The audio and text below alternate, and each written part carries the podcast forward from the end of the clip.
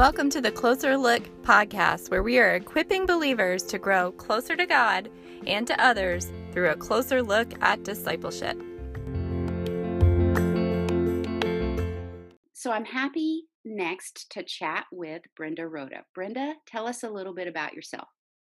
Well, I get to work on staff, and more than that, I have been um, just privileged to be able to teach women the Bible for the last 13, 14 years at Grace. So um, that's a little bit about me. I'm married for 34 years, and we have two young adults, and one of them was brave enough to be married. So he's coming up on um, his first anniversary. So that's Matt and Allie. And then our Jesse's 27 next Tuesday. Wow. wow. Mm-hmm. So I know that you've led small groups yeah. in a lot of different capacities, a lot of different roles. Tell me a little bit about yourself as a leader. So I have led small groups as well at Grace um, with my husband John, but I feel probably more comfortable um, leading women mm-hmm. um, by myself. So um, as a leader, I was, and first of all, let me just share I never thought of myself as a leader, but when I was in my mid 30s, I knew I needed more knowledge of scripture so that I could use it in my life. And so I joined an organization called Bible Study Fellowship.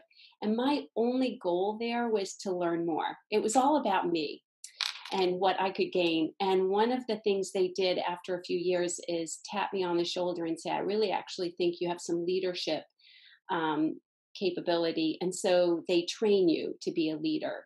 And so um, being able to use that in my local church, though, has been just truly the greatest joy because now when you're shoulder to shoulder sitting in a circle studying God's word these are ladies that you do life with.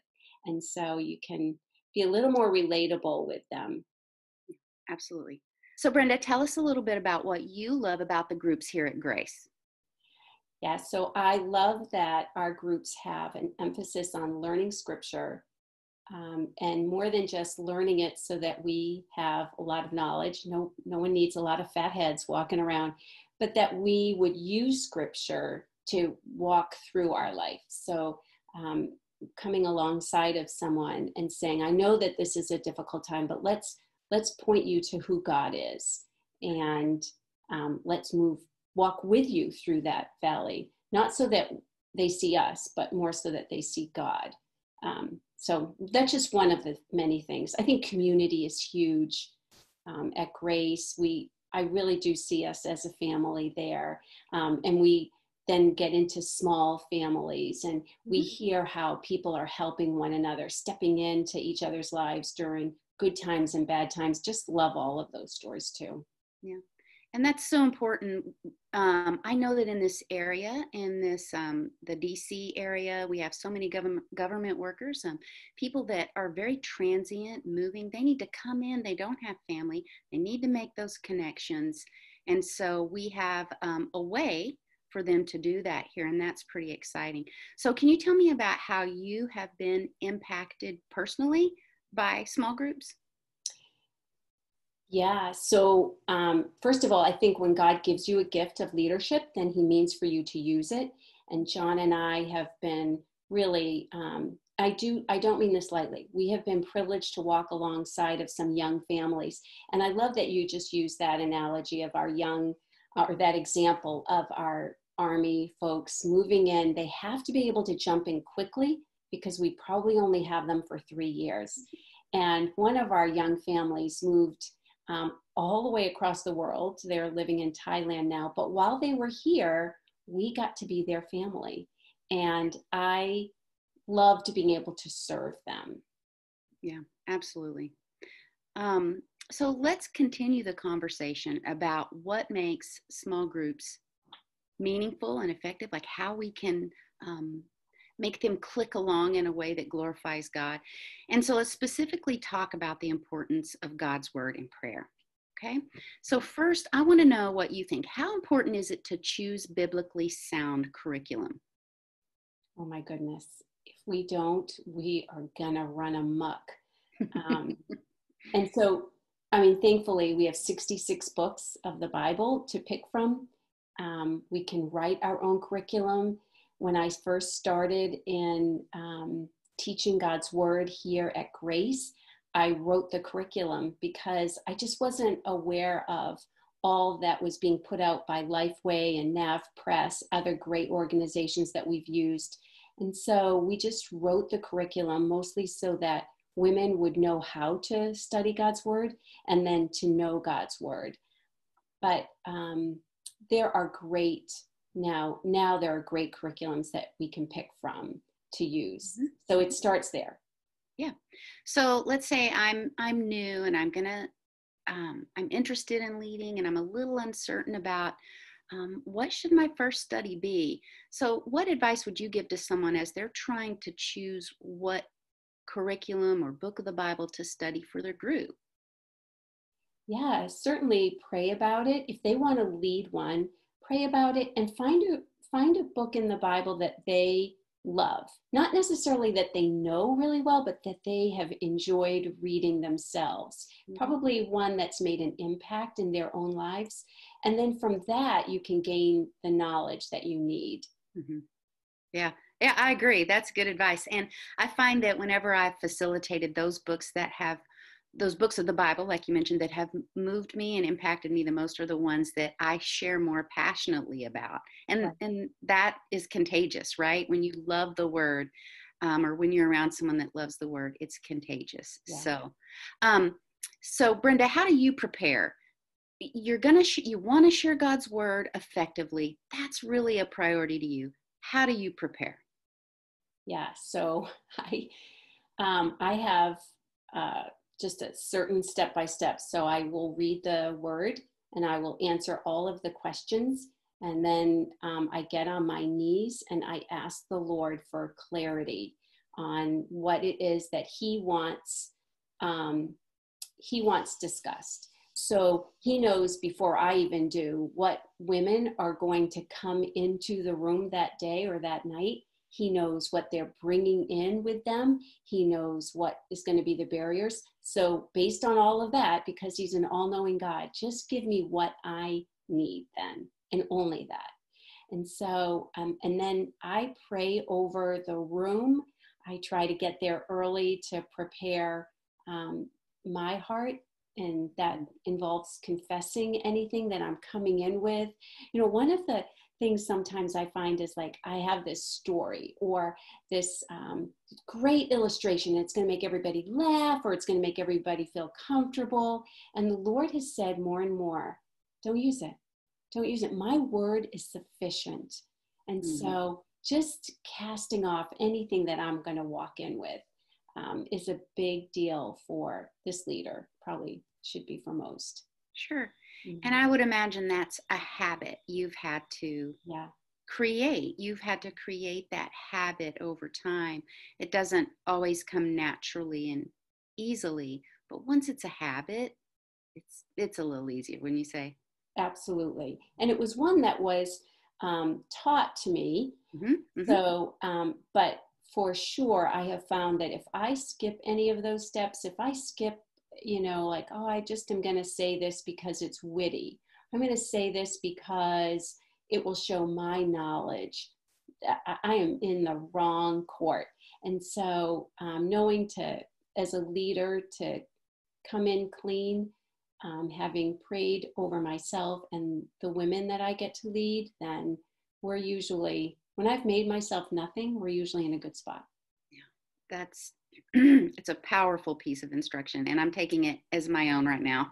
So so you touched on prayer a, a little bit and um, that's what i want to talk about next and we talked about that with ken right before you.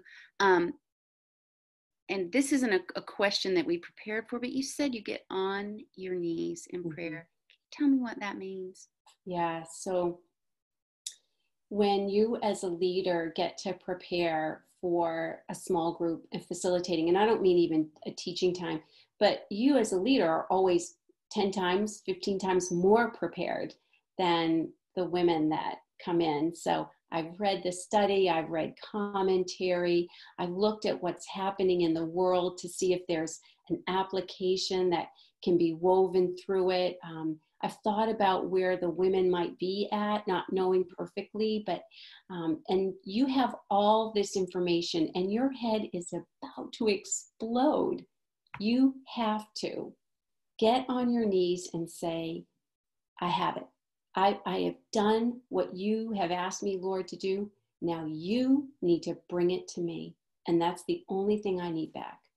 And so it's just preparation of um, of him, him preparing me of where the people are coming from, what they need to hear from God's word, making sure that he is the only one taught. And um, so I get on my knees or I sniff the carpet. That's what I like to do sniff the carpet. You don't have a dog, do you? No, I don't. Okay. All right. So, um, praying inside of a group. I Mm-hmm. know that when when I first started facilitating, that seemed a little scary to me. Um, I knew it was important. It held such meaning, and yet I didn't want to do it wrong. Um, I didn't want to rush through the end of it either. You know, you've gone through, you've done a lesson, you're trying to get people, you're trying to honor the end time that you've said, and then prayer gets squished into this little Mm. tagline at the end. So I'd love for you to kind of talk, teach us about how um, inside of a group you help facilitate a comfortable and meaningful time of prayer. Like practically speaking, how do you do that? Yeah, so I'm not always great at this. Um, I, so let me just start there.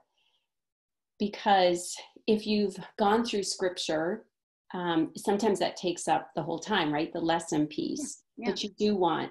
So, one of the things that we um, have done in, in some groups is to set aside some time, and then I would just follow the acronym of let's adore who Jesus is, let's confess something that we may need to confess. Maybe it's a corporate thing in a small group, we've done that. Um, and then thank Him, and then bring our supplications to the Lord. And I I can weave through those. I seem to know, as a leader, you know when there's a little pause and say, we'll just now head into confession and then to thanksgiving, supplication, and always adding what you want first or or last. You know, we don't have to be the first one, but I think um, the leaders can set a good example for that. Yeah. Let me ask you this Brenda, do you require, do you want every single person to pray out loud in your group? How does that work out? Yeah, no, I would never require somebody to do something they don't feel comfortable with. But it sure is a sweet moment when that quiet voice has prayed. And it's one of the reasons we do spend some time in prayer because the more time that we do, um, the less scary it becomes. And and I think that if a leader can keep their words short and concise, honoring God, um, it doesn't have to be long and eloquent. Oh, Father, who are on high, you know, nobody talks like that. So, talking in a normal way to a God that is holy um, and doing it over and over, hopefully, will make that a little bit more comfortable for folks. I believe so. Um, I there's there's one super cute thing that a friend of mine does, and it's um, like a popcorn gratitude. And so, you know what? Um, when when you get to that end, and and you only have a little bit of time left, and um, you know that if you take a prayer request, that that might be um, difficult to give each request its time. And so maybe she sometimes in those moments she'll wrap up with popcorn gratitude and she'll say let's go around i like for everyone just to thank god for something.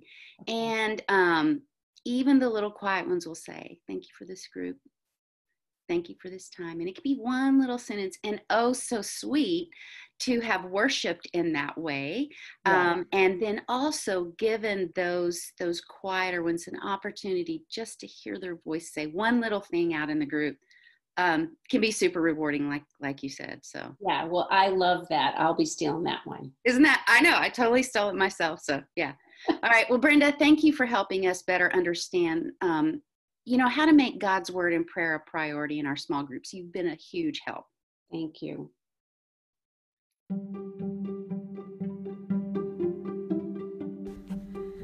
You can find our podcast on Spotify and iTunes.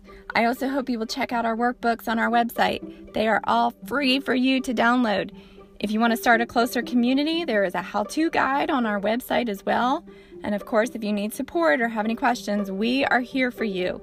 Check out our website at gracetoday.org slash closer. We are all about equipping individuals through their local church to grow closer to God and to others through a closer look at their Bible and a closer look at discipleship.